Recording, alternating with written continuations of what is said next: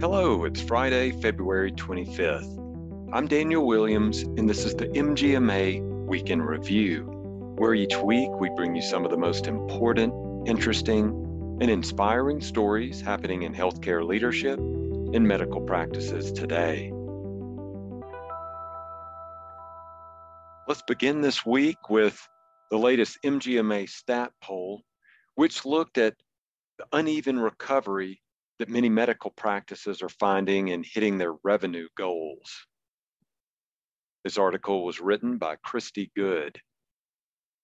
Recovery from the COVID 19 pandemic has been slow for some medical practices and healthcare organizations, while others still have capitalized on a variety of opportunities to meet their 2021 revenue goals. A February 22nd MGMA stat poll found that 60% of medical practices met their revenue goals, while 40% did not. Among respondents who told MGMA that they had met those goals, the following were the main reasons they've been doing so. Volume was back up from 2020 drops, telehealth, restart of elective surgeries and no shutdowns, funds from stimulus and other government help, COVID 19 visits and testing. Now, there were many that didn't hit those goals, and here are some of the main reasons why. Staffing issues, increase in expenses, slower reimbursement by payers, drops in elective surgeries, COVID 19 quarantines, and closures. In the latest physician flash report by Kaufman Hall, physicians responded that productivity and revenues were coming back. They saw that return in both the second and third quarters of 2021, but they did note that expenses climbed above pre pandemic levels for a third straight quarter, due in part to increases in non labor expenses such as drugs and medical supplies. One of the most important performance metrics a medical practice or large healthcare organization needs to track are those revenue goals. And although many clinics track KPIs monthly, practices should at least track them quarterly because they can help measure how well your organization is meeting its financial goals. A successful medical practice should align financial goals with the practice's mission and vision to ensure that everyone is on the same page. To help increase revenue, organizations should follow revenue cycle best practices. Here are four of them. Identify and measure the right key performance indicator metrics. Measure the right metrics at the right time. Ensure accountability for each specific metric. And fourth, standardize workflows so that each step in the rev cycle process is clear and effective. As a reminder, MGMA Data Dive has industry benchmarks that organizations can use to evaluate how they're doing compared to other practices.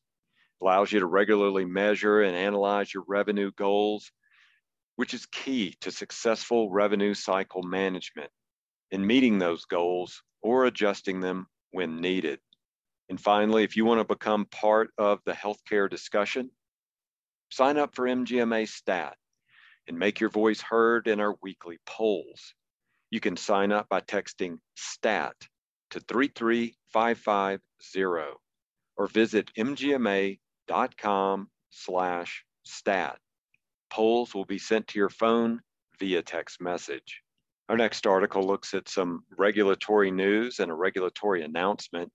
You can join CMS March, March 9th for a webinar on open payments. On Wednesday, March 9th, from 1 p.m. to 1.30 p.m. Eastern Time, CMS is hosting a webinar on the Open Payments Program to provide an overview of the data review, dispute, and correction period and to answer stakeholder questions. Covered recipients will have the opportunity to review data between April 1st and May 15th prior to the publication of the 2021 open payments data by June 30th, 2022. The goal of the Open Payments Program is to increase transparency and accountability.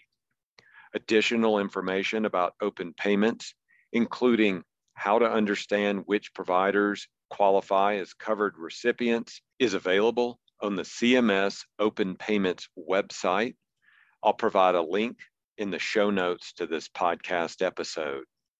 And if you want to keep up with all of the regulatory and advocacy news that affects medical practices, go to mgma.com slash advocacy.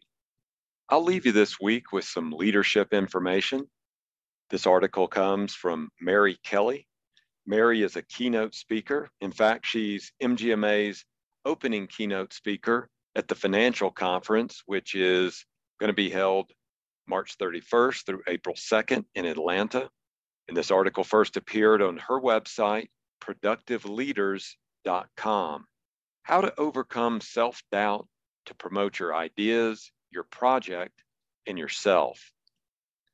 It's normal for many people to doubt themselves. If you have feelings of self doubt, you're in good company. Doubting yourself creates a host of unfavorable scenarios and prevents you from reaching your full potential. It holds you back. It wastes your time.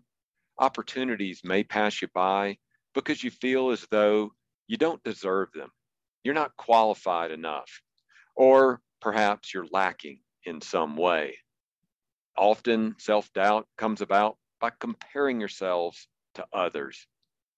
So let's just put this out of mind.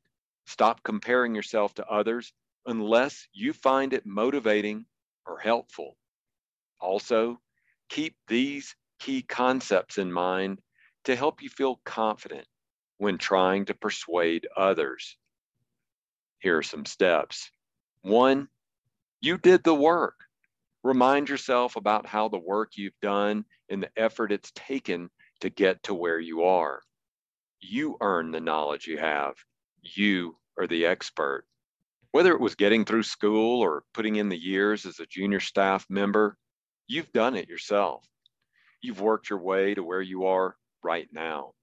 Think about the obstacles you overcame to get where you are today. It wasn't easy, but it was worth it. And that's why you deserve every success that comes your way. Also, avoid shortchanging the work you put in. Don't dismiss your own accomplishments. And then one more point that Mary makes you deserve good outcomes from your effort and your work. That spotlight is just as much yours as anyone else's. Embrace it. Embrace all the good things that are yours. Use some of that time you spend praising others to praise yourself. Make a deliberate and focused effort to notice and acknowledge the contribution of others. And don't feel guilty about speaking up for yourself and your ideas as well. People need to hear what you have to say. And just because others don't act right right away on your ideas doesn't mean that your thoughts were not heard. Some things take time to be done right. Sometimes influence takes a process. Some issues need to be revisited.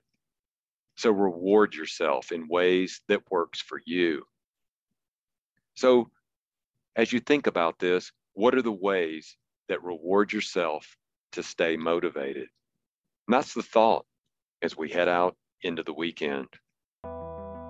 If you want to keep up with the latest industry news, subscribe to the MGMA Insights newsletter. You can find it at mgma.com slash insights newsletter.